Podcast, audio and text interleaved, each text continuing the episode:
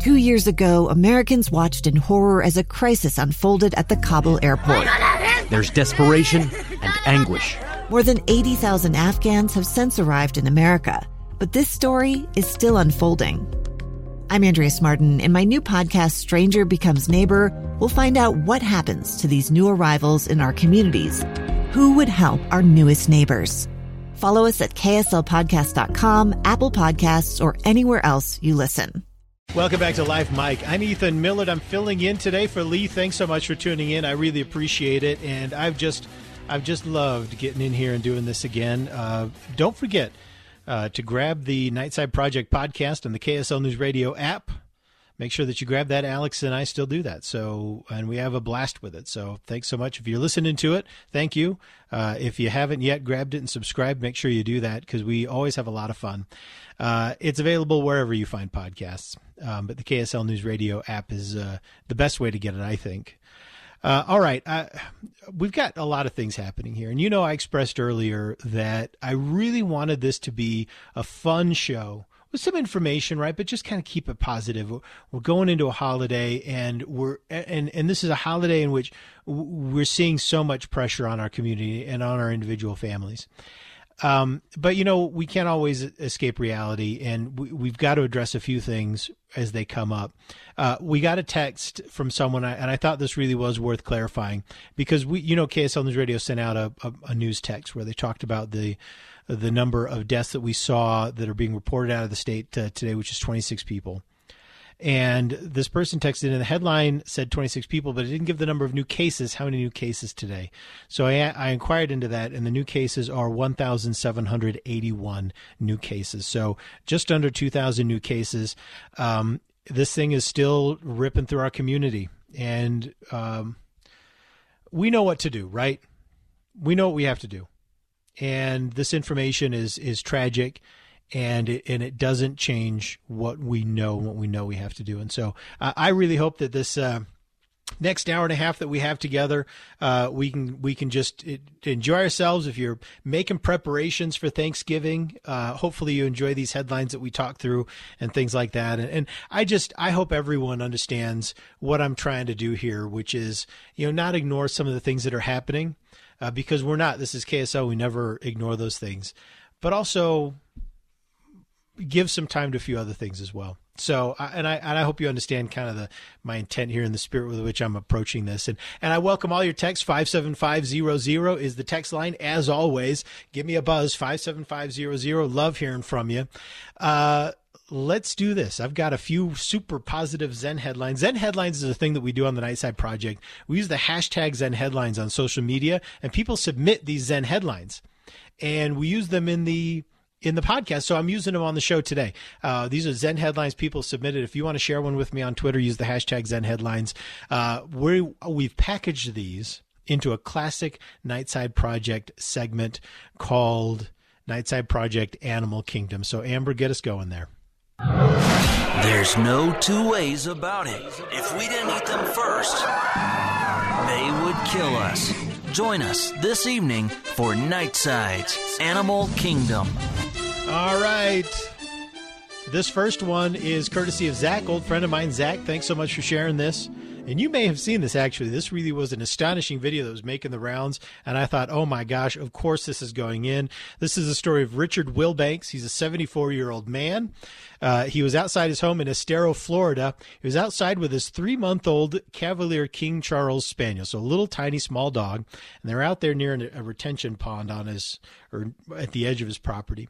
He was out there enjoying a cigar and enjoying some time with his dog when all of a sudden an alligator comes flying out of that pond, grabbed his dog, and rushed back into the water, disappeared into the water. And this man, Richard Wilbanks, he said, I never, quote, I never thought an alligator could be so fast. It was so quick and he jumped into the pond and he grabbed that alligator. Now, here's the amazing thing is that Wilbanks volunteered for a program in Florida where an agency there in Florida sets up cameras around areas where there is interface with wildlife. So if you live near a trail or near a pond like this and you volunteer uh, they'll come and set up a camera and monitor it so they can see what animals are there and monitor, you know, things like that, right? And anyway, Richard volunteered for this program. So he's had a camera on his property and this camera was in a spot where it captured the ca- it captured the action as if it was a news crew there ready to witness a major breaking news story. I mean, that camera caught everything perfectly. He's not even far away. He's right next to the camera. And what you see here is Richard Wilbanks walking up out of the water with an alligator. And he's got this jaws in his hands and he pries the jaws open and the little puppy pops out and just runs for his life, right? I mean, the dog is like, I'm out of here. And uh, so the dog takes off, and this guy got in there, grabbed the alligator, separated his jaws, rescued the puppy, all without dropping his cigar. It was just a phenomenal, phenomenal video. Go look for it. It's maybe the only positive Florida man story that I've seen in some time. If you Google Florida man frees puppy, uh, then it'll pop right up because it's been a tremendous, tremendous story. So thanks, Zach, for uh, sharing that with us. Uh, what was cool about that is I'd seen the video. I didn't know any of the uh, any of the major details. You know, the video flew around so quickly.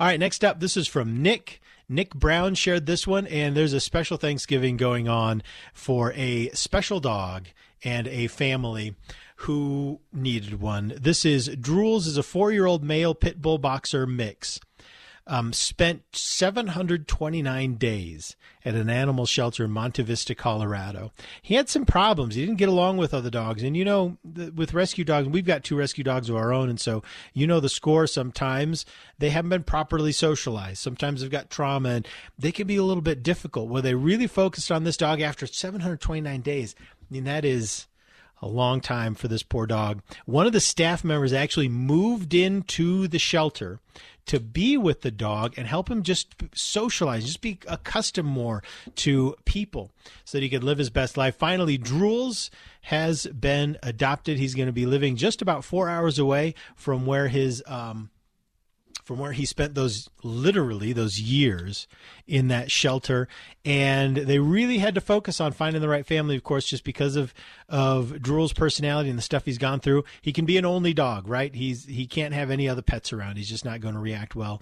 And he's really got to spend a lot of time developing that relationship. I'm so glad he was able to find a family that could put that um put that kind of, of effort into a dog. Uh, here's their little profile of Drools when they put it out there. It says, I'm a sweet four year old neutered boy just looking for someone to love me forever. They say I'm a pity boxer mix, which I hear is pretty awesome. I need to be the only pet, no other dogs or cats. Good with adults and kids, just cautious first. Up to date vaccinations, knows basic training and commands. Uh, loves to snuggle. And I think that's awesome. And one of the cool things that I've seen in Utah over the past, I'm going to say 15 years because we definitely saw these changes when we were broadcasting the Nightside Project because we we tracked them pretty closely. But Utah is almost entirely a no-kill state. There are actually very few places now in the state where they will put animals to death um, because they were brought into the shelter.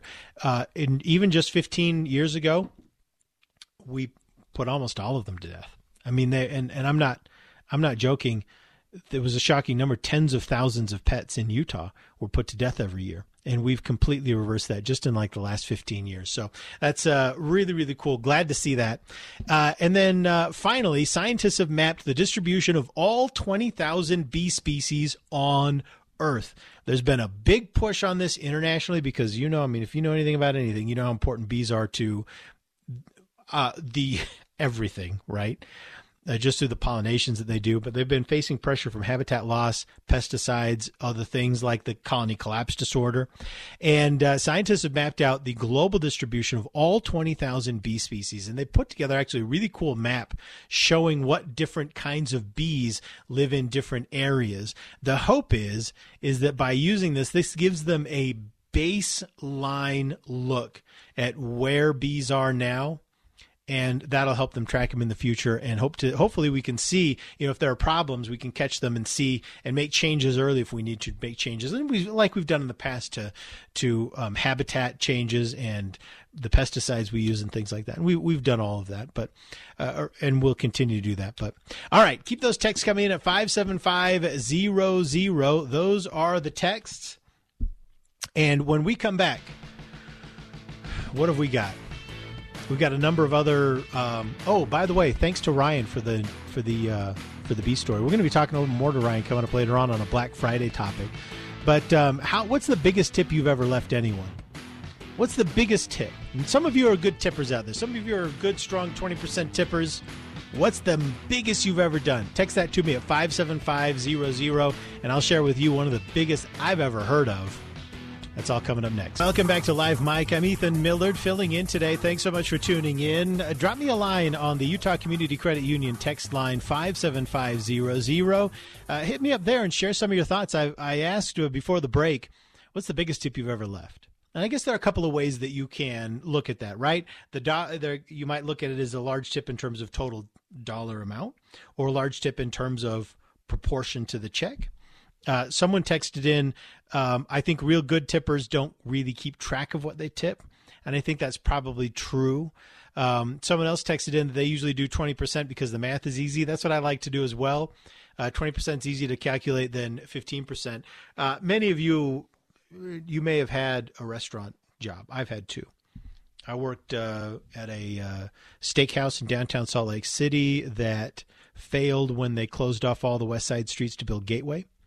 And all the businesses kind of got suffocated over there. And um, it was a great little restaurant. And I worked, a, uh, once Gateway opened, I worked at a Brazilian restaurant there. It was family owned. It's a it's a chain there now, but um, it was a, f- a family Brazilian restaurant there for a while, and I worked there. Two very very different types of serving styles, but the tips were the consistent part. And you're probably familiar with this as to why tips are so important. But tips are basically how servers get money. At restaurants in Utah, and this is a little different from state to state, right? But here in Utah, um, you when you pay for your food, you basically pay for the food and the service separately um, the restaurants effectively don't pay their uh, servers. It's just a tiny, tiny amount. Uh, not, and I'm not. I, it's it's a fraction of minimum wage.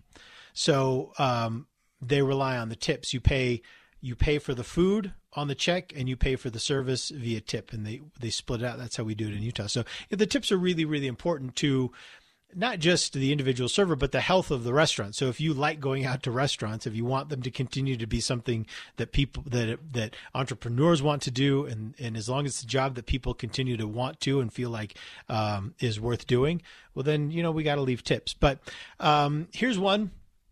Text a fifty dollar tip for a four dollar meal. This is their biggest tip. A single. It was for a single mother close to the holidays, which is great. I love that. Someone else said their biggest one is a hundred dollar tip. Um, and then I thought this was interesting. I left a $200 tip to a jerk in the hopes that it would change his attitude so the customers afterwards would have a better experience. I don't know if I would have. I wonder if it was successful. I'm interested to text me back and tell me if you think it was successful. Like, can you measure it at all? Did you ever go back? Was he nicer? Uh, I love that idea of kind of that reverse psychology. Uh, I'm interested to know whether or not it worked. I suspect it didn't but I guess I'm open to it. Uh, all right, five seven five zero zero is that text. Here's one. Here's one. They said they received a fifty dollar tip taking pizza up to the copper mine once. Very cool. Uh, all right. Here's another one. I paid for my pizza delivery with a hundred dollar bill and said keep the change. My total bill came to about thirty four. So these are all very strong contenders for very large tip. I want to share one with you now. Um, the Nighttown is a is a a pub, I guess, in Cleveland Heights, Ohio. And they recently had their final day temporarily. They've had to close down because of what's been happening. And they say, the owners say, no, this is a temporary closure, but we've got to close. Everyone's basically getting laid off. A man in his 30s came on that final day, sitting with his family, ordered a $7 pint of Stella Artois. And then uh, when he brought the check, he walked over to me, he walked over to the owner handed the credit card receipt to him, and said, "Split that among the wait staff." Uh, the owner said, "Great, thank you." And he looked down at the check. He didn't. I didn't have my glasses on. I said, "Holy, oh my!" He just left a three hundred dollar tip. Then I put my glasses on and it hit my eyes. It was three thousand dollars. I ran out the door after him. I said, "What are you thinking?" He said, "No, I meant it." Make sure to enjoy it. Merry Christmas. We'll see you when you reopen. And I love that thought right there. We'll see you when you reopen because I think it's worthwhile having a relationship with a business and doing things with a business that you have a relationship with that you wouldn't normally do in another business situation. That's what these are, right? These are business transactions. He gave me the product, I gave him the money. But we're all people, and these are human beings running the business. And I love that that he said, "Hey, I love this business. I want you to be here. I want you to be taken care of. Take this money. I'll see you when you reopen." I just I loved that sentiment, and hopefully you've got one or two businesses uh, in mind that you would uh, uh, patronize like that. Uh, to be honest, I've only got a couple. It's hard to have that relationship with really really big businesses, isn't it? Isn't it?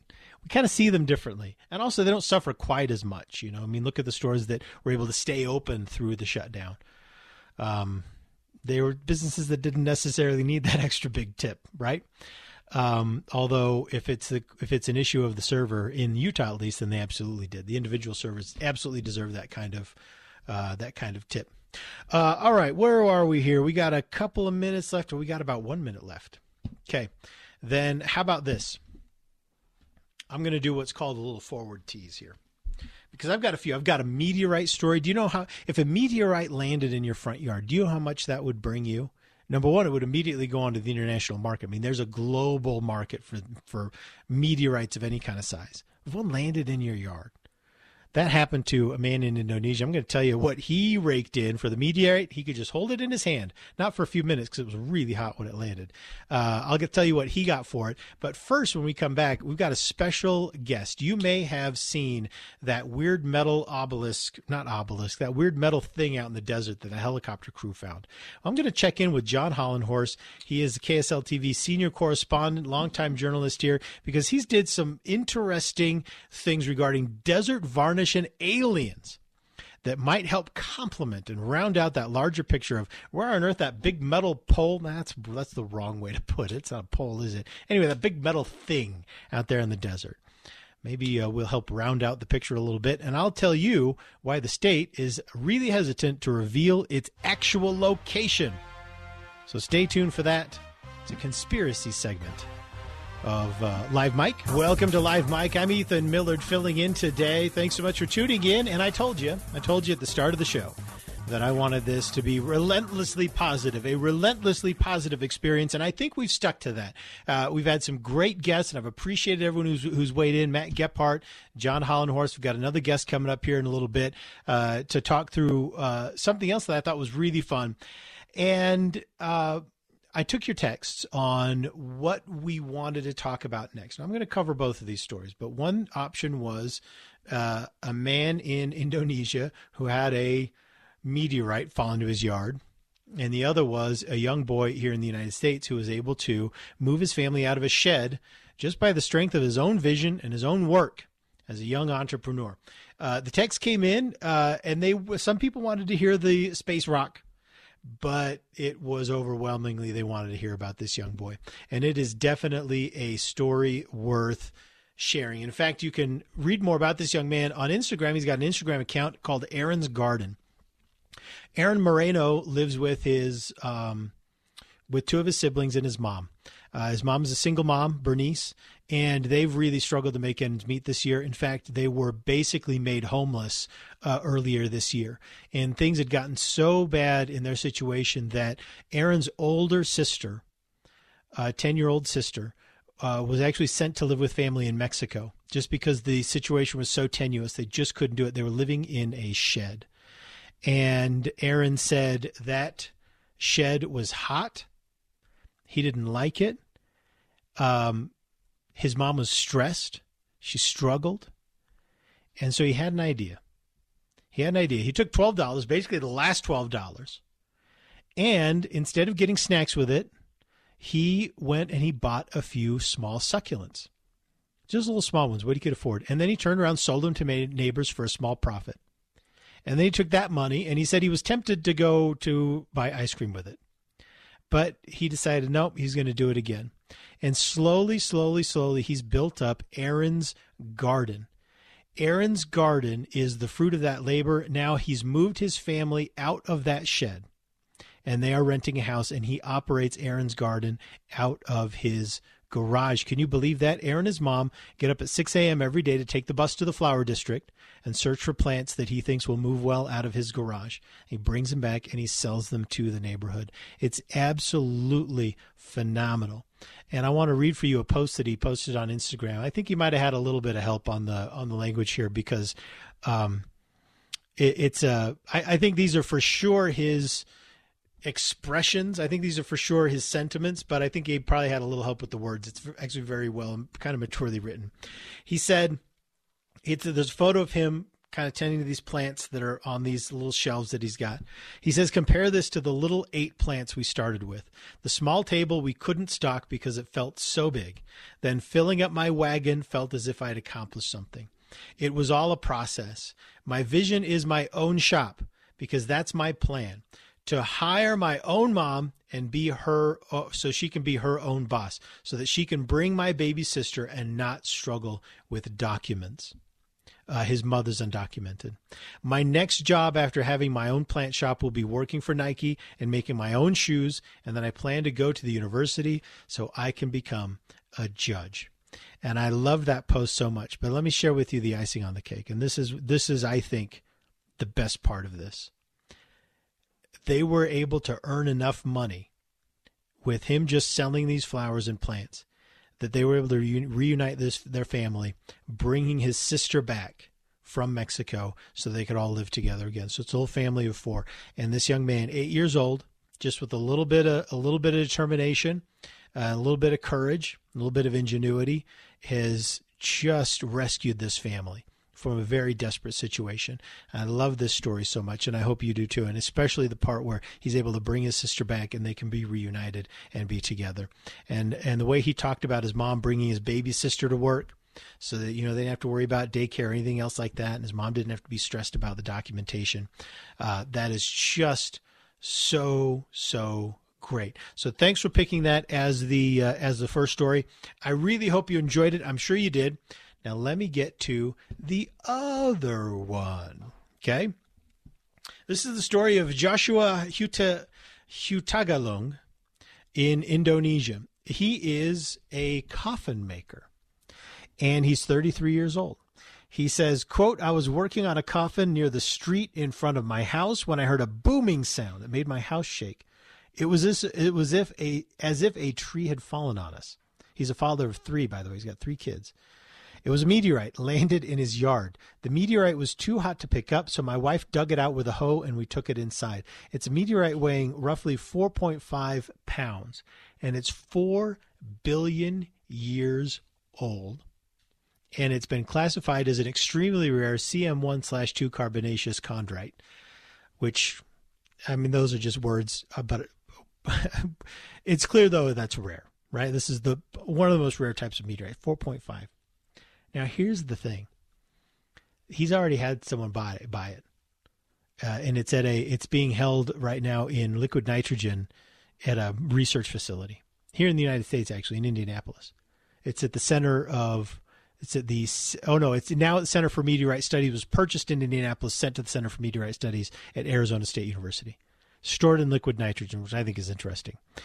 Um, this kind of this kind of meteorite sells for $850 per gram. That's $1.858 million. $1.8 million landed in this guy's yard, fell out of the sky. Can you believe that? Can you believe his good fortune? And, I mean, that's an astonishing amount of money for anything, for anyone. I mean, in any part of the world, to have $1.8 million land in your lap, that's going to change anyone's life anywhere in the world. But you can imagine in Indonesia how far that goes and really what that represents a significant, significant resource.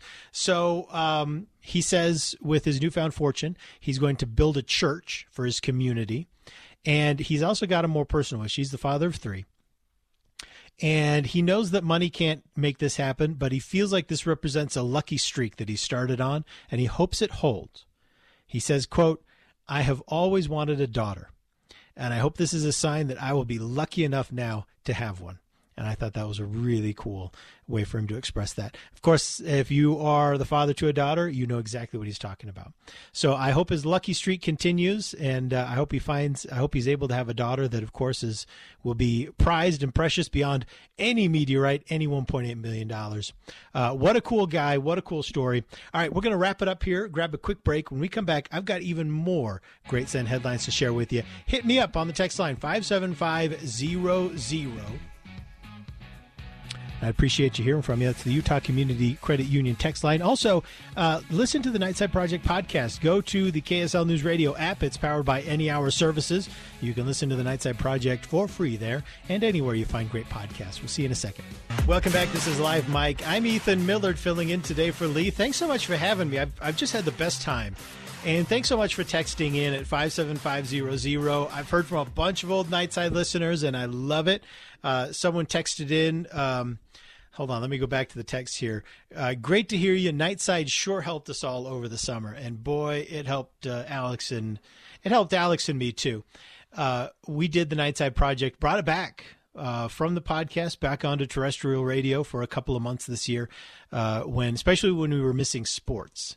Uh, that was kind of the real rough patch that we were like, you know what, let's let's just do something, let's just do something else. Bring the Nightside Project back. We loved it, so I'm I'm glad you did too. I got one here from Daniel Daniel Beard. Thanks so much. Good to hear from you, Daniel. He said, and this was about the last story, and it you could you could accuse me of being sappy with that last story. You could, but he said that's so cool. I didn't even have a cynical comment to go with it. Thanks, Daniel. And are they sappy? I don't know. You could say that, right? I mean that but I love it. I love it. These Zen headlines are so much fun. I'll tell you how we define Zen headlines on the Nightside Project. It, they are headlines, they're news stories that are fun, inspiring, interesting, amazing. It's just that whole positivity spectrum, you know? It doesn't have to be earth shattering, but does it give you a good feeling, you know, when you talk about it? And it does with me. I honestly got a little bit emotional uh, in the uh, in the meteorite one, where the guy was talking about uh, having a, a baby girl, and that's the kind of thing that I love. That's what I wanted to bring today. And so thanks so much for tuning in. We wanted that relentless positivity. If you've got a Zen headline you want to share with me, we can use it. Uh, it's kind of, it's a little too late to use it today on this show, but you know, we definitely use it on the podcast. Share it with me on Twitter. Use the hashtag uh, Zen headlines, and we will throw it on there. Now, uh, one of the most prolific Zen headlines uh, contributors is a man named Ryan Lunt. And Ryan's always sharing these. And we're actually going to chat with Ryan here in a couple of minutes because he had an experience um, on Black Friday years ago that actually changed the course of his life for a while. And so I'm bringing him on to talk about this talk about what happened because we got Black Friday just day after tomorrow, and everyone does Black Friday differently. And uh, but his experience I thought was fascinating, amazing, and I wanted to talk it through a little bit. And and who knows, maybe give you some ideas for your uh, for a, a, way to handle your Christmas shopping.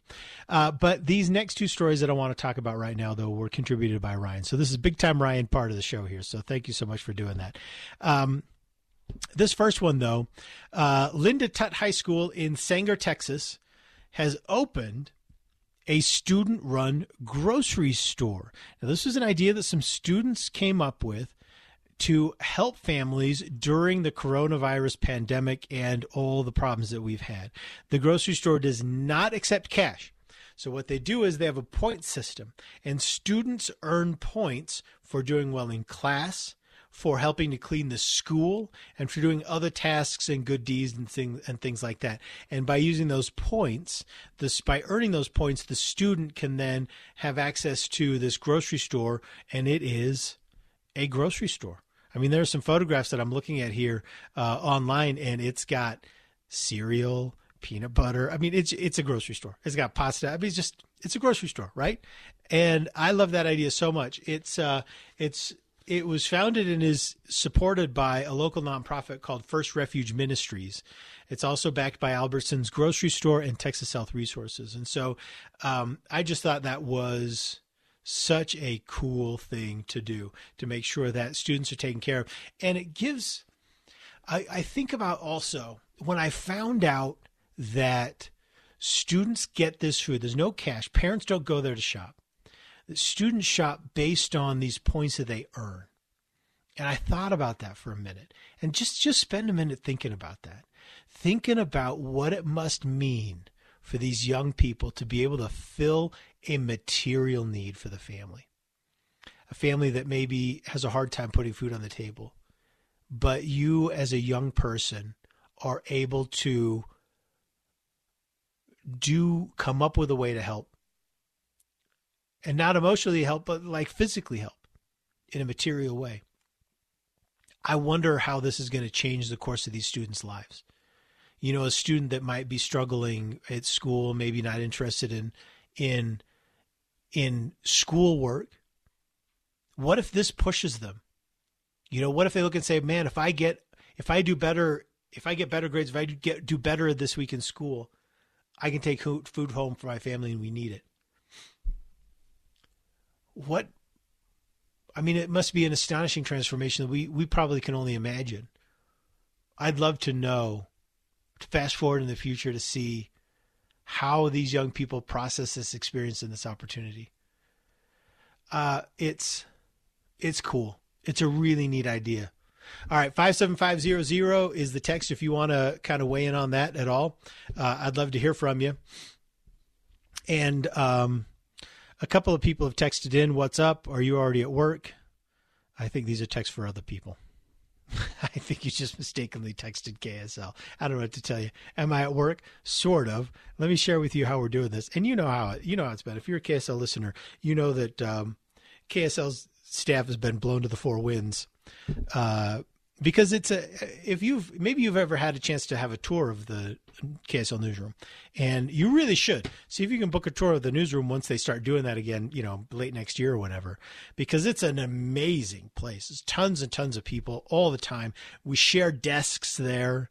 Um, because space is limited in that newsroom, but so many people need to be in there working, and uh, so it's a cool place. You can imagine that in in uh, in a coronavirus situation is very complicated to handle. So I'm actually at my house. And I don't know, maybe I hope I'm not revealing too much for KSL's uh, uh, f- in KSL's opinion, but I'm actually at my house. So am I at work? No, sort of. I'm at my house, but it's fine. I like it. My kids run through every once in a while. They're staying quiet. The dogs. I'm actually glad you haven't heard the dogs yet. Sometimes the dogs bark. If you listen to the Nightside Project over the summer, then you periodically heard my dogs. Uh, all right. Uh, before we grab this news break, I got one more story. Uh, Mark Davis is the owner of the Las Vegas Raiders. And, you know, Las, uh, the Raiders just moved to Las Vegas to the first season there. They're doing awesome. Uh, they have an awesome win over Kansas City. Nearly got two wins over Kansas City. And uh, so they're having a great season. Derek Carr on it. Very cool. Mark Davis made a promise to the crews who built the Allegiant Stadium in Las Vegas. A beautiful, ultra modern stadium. And for for three years during construction, Davis promised the crews working on the stadium that if they completed the stadium safely and on time, he would treat them to a big steak dinner. And so, as a thank you for this holiday season, Davis sent $100 gift cards to the 12,000 people who worked on the project. And that's good. Let's see, how much is that? What is that? Um, 12,000 times 100. What is that? 1. Point, geez, is that 1.2 million dollars? Am I getting the math right on that? I need to grab my calculator, but that's impressive. That's a lot of steak. It's going to buy a lot of steak. Now it's just gift cards, so obviously that hundred bucks can go to whatever the families want. But I love that he kept his promise, and I love, love, love with a capital L that it's costing him so much money. That's a lot of money to put into those workers, and I'm glad he's doing it. All right, we got to grab a quick break here. I got news, traffic, weather is all coming up for you uh, right now, and when we come back, I've got a long time, long time friend through the Nightside Project, Ryan Lunt. And Ryan's going to share with us an experience he had years ago on Black Friday that really actually changed some things in his life with how he handled the holidays moving forward. Anyway, I wanted to talk this out. Maybe it'll be some ideas for you. Uh, let's just say it involved a little bit of violence uh, at the start. It was a violent encounter on Black Friday, and it changed things for him. Okay, welcome back. I'm Ethan Millard. I'm filling in for Lee today on Live Mic, and uh, stay safe out there on the roads. Boy, I was listening to that reporting on the emergency traffic situation. Holy cow. Uh, this is a hard time of year, and we all know this, right? So just a reminder: stay safe out there. Uh, there could be some bad weather. There could be all kinds of things. Everyone's trying to get out and get places, get gone. This it's it's a feature of Thanksgiving even this year. So please stay safe uh, and take it easy because, um, well, because you want to be able to enjoy the holiday. You know, I mean, it doesn't do anyone any good if uh, if you crash your car uh, trying to get to your Thanksgiving dinner. All right, but but we all know this. Okay, so you know this show. It's been positivity show, right? The whole time. I've been using Zen headlines. Zen headlines are a classic feature of the Nightside Project that I do with Alex Kirry. And the Zen headlines are just stories that are positive on the positivity spectrum. Fun, amazing, inspiring. We use them a lot on our on the podcast. I've been using them this whole time on the show. And we have one uh, one gentleman who contributes more Zen headlines, I think, than anyone else. We've got a lot of we've got a lot of great contributors. We have a lot of people that are regularly contributing. No one more so than Ryan Lunt. Ryan's joining me now. Welcome, Ryan. Thank you, Ethan. Glad to be here on a Ryan- seriously Wednesday afternoon. it is seriously Wednesday afternoon. That's right. You know, I just as we get going here because this is a little bit off topic. I want to stop here first, and I want to just uh, since it's Thanksgiving, just express to you my thanks and Alex's too for for being a part of the show and sharing so much uh, great insight and content with it. We really appreciate you uh, having you with us at the show. Well, don't make me cry this early on. Hey, um, so Ryan, I, I wanted to talk to, to you about Black Friday. Now, you've got a very, very unique Black Friday story. And you can actually, this actually was a story on KSL, what, seven years ago? And uh, when Ryan was 11 years old, he accompanied an aunt to uh, a store on Black Friday. And Ryan, you were assaulted by another patron. Tell us about that. Yeah, well, that that was uh, a defining moment in my young life when I was 11. We all back in those days used to get together with the whole family at my grandma and grandpa's house for Thanksgiving, and one of my aunts who I'm close with, she took me to Walmart because I'm a morning person, so she thought, hey, I'll wake this 11 year old kid up at four o'clock in the morning to go stand in line at Walmart in the freezing cold and and get me a toaster that, that's five bucks so I can give it as a wedding gift because that's what we do in Utah is That's we right. buy we buy Black Friday gifts and to- and put them on top of our food storage until the next wedding rolls around.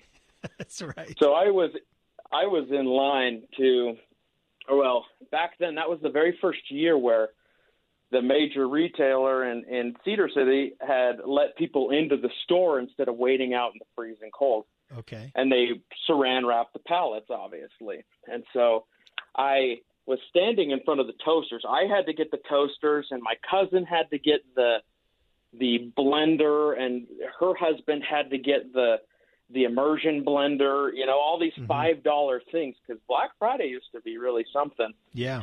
and uh and then obviously we had a cousin over that was trying to get the one computer that they'd put there, you know, because they always Right. had that really doorbuster deal. And six o'clock came, and it was chaos. And you don't think about that in Cedar City because you're taught to think "Cowgirls Don't Cry" by that country Right. song. Yeah. But this lady slapped her arm down on the top level of the of this pallet. You know, there was multiple levels. It was stacked six or seven tall, and Uh-huh. I'm uh, as round. I'm more. I was more round back then than most of the flat earthers think the Earth is today. Okay. And so I'm this little pudgy kid, and she slaps her arm down and slides the entire row into her cart.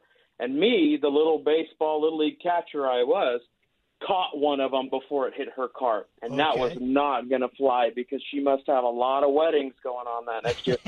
so she gra- tried to grab it from me and couldn't get it. So she just hit me with a quick jab to the jaw, just hit me right on the side of the face and You're grabbed kidding. the she grabbed the toaster out of my hand and I'm just this 11 year old kid and and I looked back at her like you have got to be kidding me because I had heard these horror stories of Black Friday where people actually had lost their lives you know Yeah, back in the trampled. east and yeah. and I thought, this is as traumatic to me as anything. So, in other words, she then grabbed her cart and headed off to the next one to fight with people. Yeah. And I just reached To down to the second kid. row of toast. Hmm She there had to have been tons of kids in there to punch, and so she was just going to go for a kill tacular, but she uh, she moved out of the way, and I grabbed the toaster and walked out of there, and it, and then seven years ago, Amanda Dixon was on, and I was I was up at five o'clock in the morning at work, and she said, Amanda Dixon said on the air, if you haven't started your your Christmas shopping by now, you're too late. And I went, hold the boat. I've got a story for you. Your, you're putting your what, life in danger. Hold on, let me let me pause here. Um, so okay. this woman punched you in the face. Yeah, Was right it, across my little pudgy jaw. Right across your little pudgy jaw. Do you remember what she looks like? If if if you saw her again, do you think she'd rec- you'd recognize her? Uh, I don't know because Cedar City all the women kind of look like each other with big oh, hair, you know, and it, it all it all blends in down there. And I love Cedar City. That's where, you know, I spent time with my grandparents growing up. But there there's a definite look to to the north of St. George, but south of Nephi group, and she was in that group. So I think me... if you li- if you lined up a bunch of brunette ladies in their late 30s to mid 40s that happened to say they were there, I bet I could find her, but there's no way that we, you and I could Facebook investigate this. Yeah, maybe. So well, I've only got a minute left, but this led you to, for years, only shopping on Christmas Eve because you felt like you could get enough good deals on Christmas Eve. You're part of the 7:30 or later club. But I'm in, I'm intrigued because that ended when you got married. Why did it end when you got married? Oh, my wife is like the world's best Christmas shopper. And like the other night, she pulled out all the stuff she's got for our kids, and it's like, holy smokes, you you're Willy Wonka, you're the guy from the Home Alone toy store. So I don't even have to do Christmas shopping because my wife has perfected the art and I don't. But uh-huh. for a lot of years, I did have to go to on Christmas Eve after work, and it was the best. I'm telling you, it was as smooth as those Kenny G Christmas tunes on FM 100. Wow. You just uh, you just get in there, get it done, and get out. But the trick is you got to be nice to the people that are working, right? Yeah, I was. I, I said you got to you got to be nice to the people because they obviously are working on Christmas Eve and hopefully being paid a little extra. Yeah. But I never couldn't get what I was looking for, and that was the main point that uh, I said in my 7:30 and after club, is that uh, I always could get what I wanted, but you have to remember be quick and get out of the store so those people can go home yeah. But you wouldn't believe the the spread that KSL has because I got messages from all over the planet the planet of people telling me how wrong I was to shop on on uh, Thanksgiving or on Christmas or on thank, uh, uh, on Christmas on, Eve. On Christmas Eve, yeah. All right. Well, Ryan, I've appreciated this, uh, and there's a there's someone vouching for shopping on Christmas Eve. Ryan, I've got to get a quick break in here, but thanks so much, and and happy Thanksgiving to you and your great family. You got it. Thanks, Ethan. All right. When we come back, our final segment on Live Mic today, I promise I'll make it a good one. Thanks again, Ryan. Welcome back. This is Live Mic. I'm Ethan Millard. I'm filling in for Lee today. Thanks so much for tuning in. I appreciate it. Uh, you can usually hear me on the Nightside Project podcast if you go to the KSL News Radio app which is powered by Any Hour Services. You can find the Nightside Project podcast. It's something that I do with Alex Kirry. And if you know the history of that, you'll know that we've done it for years and years and years and years. And so please go do that. It is, uh, you know, I don't want to boast, and uh, hopefully Dave Cawley's not listening, but I think it's the best podcast that, that uh, that's out there. So, uh, all right, uh, drop me a line also on the Utah Community Credit Union text line five seven five zero zero. I'd love to hear from you. Uh, love getting the feedback. Um, here's one. Uh, I th- I was thoroughly entertained by Ryan and his story. Thanks for interviewing. Well, you're welcome. And uh, thanks so much for texting and all of your kind words. One of the things that I love about uh, guest hosting on KSL is I get to hear from a lot of people that I got to know uh, during the show. You know, longtime texters, and and you know you know who you are. Uh, people that text in KSL regularly, and you get to know them. You know, I'll I'll tell you how you get to know the people. So uh, sometimes people, sometimes texters will put their names on the text, right? Sometimes they'll text signature, the name's on there every time. And so then that's obvious, right? That sticks with you. The name is easy to recognize. Sometimes um, they'll have some other style or something that they always say or always do. And so you so that kind of gets there. And People use their real name, they use pseudonyms.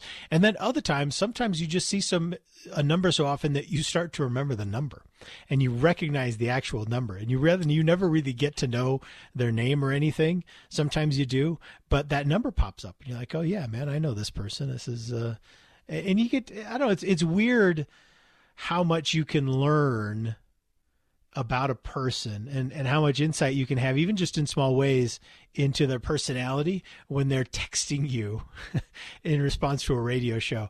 Know, it's it's kind of a cool way to build a, a relationship, and and I'm I I'm grateful to have a lot of those kinds of kind of weird text friendships. And so it's been it's been awesome hearing from some of you today. And thanks so much for texting in. So we've been doing just a relentlessly positive show today. That's what we've wanted to focus on. And, I don't know if if I've been negligent in my other duties. Uh, we added some breaking news, and uh, and obviously you guys know that the team that Lee has with him uh, every day is phenomenal and world class, and uh, Amy hit me a little while ago. Hey, you know this thing with, um, oh geez, what's his name? Flynn, General Flynn, Michael Flynn. Thank you. I almost said George Flynn, Michael Flynn. You know this thing with the pardon, and you know, do we want to talk about this? And I thought, well, I mean, it's breaking news. It is breaking news. Obviously, Maria was talking about it. But I thought, no, that's not that's not really what we're doing today. I mean, there there are so many people out there that are ready to talk about Michael Flynn. So many people ready to talk about Michael Flynn maybe there's some other things that we can that we can spend our time on today. And that's that's really what i wanted to that's really what i wanted to do. And uh, and i hope we've been successful. I think we have. And uh, we've got just a little bit more time left but there is a story that i wanted to share with you. And i think i think i'm going to use this also on the Nightside Project podcast. We have a segment that we do, and I've been I know I've been talking to death about this, but I I it's something that I've come to really appreciate, and I and I want it adopted further and uh, out there in the community, and that is the Zen headlines concept, where people share these headlines using the hashtag Zen headlines. We use that on the Nightside Project. We came up with it, and people share these headlines with us, and then we use them on the show. We've been doing that this whole time today, and so this one I think I want to leave. Um, I want to use also on the Nightside Project, um, but I, we're going to play for you just a little bit of audio. So, Amber, get that going here, and I'm going to tell you about it. You'll hear it. It's a violin. Now, the recording's not great, but this is Grover Williamson playing his violin. Now, what's special about this is it's being recorded by a nurse. Grover's sitting at the edge of his bed. He can't talk because he's intubated. Co- he was a COVID 19 patient in Ogden.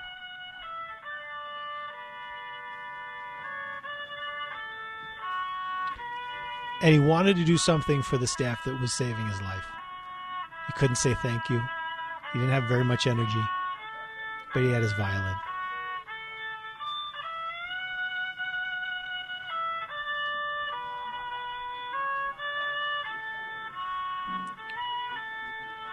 Sierra is a registered nurse who's worked with him. She said, It brought tears to my eyes instantly. I couldn't stop bawling like a baby just listening to him. Now, this is just one minute of audio, um, but the staff at the hospital said that he, for as long as he had energy, he would play sometimes for a few hours in a day and give an impromptu concert to the staff. His way of saying thank you. He's a retired music, uh, he's a retired orchestra teacher and I think you can really see that desire to help and to reach out and touch people. I think you can you can see that in him for sure. His family said that he was moved out of uh, intensive care into a um, into a long term acute care facility. Uh, he's got a long ways to go, but he's expected to make a full recovery. But what's so special about these recordings is that there were so many days after this where he was just too weak to play. His wife says it's a basically a completely different person that's coming out of this. So we hope for his full recovery. Um, let's hit that one more time.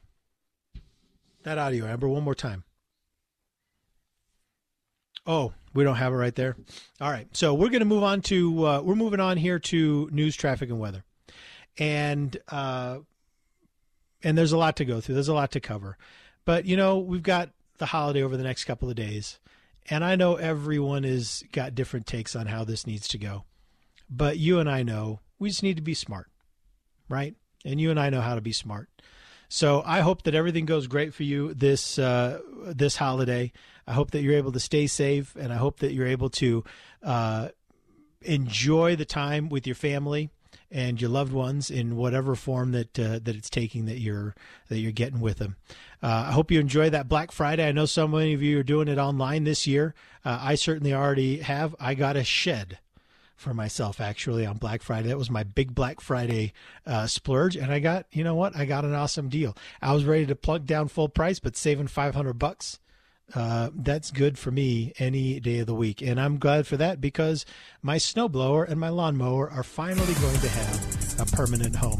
All right, we're wrapping it up here. Thanks so much. I appreciate your time. love you all. Wish you all the best. Stay safe out there. And I hope to have the chance to talk to you again soon. I'm Dave Cawley, investigative journalist and host of the podcast Cold. In October of 1985, a woman named Sheree Warren left work at a busy Salt Lake City office to meet her estranged husband at a downtown auto dealership. She never made it home. Sheree's car surfaced weeks later in Las Vegas. In the parking lot of a hotel casino. No one knows how it got there. Strange. It was strange. Both Sheree's estranged husband and her boyfriend raised suspicion for investigators. I kind of thought that he might have done something. But no arrests were ever made. In Cold Season 3, we dig into double lives, make new connections in the case, and examine the difficulty raised by reasonable doubt. We want answers just as much as anyone else. They have creeps like that now, too, so nothing's changed. That's the new Cold Season 3 The Search for Sheree, now available anywhere you get your podcasts.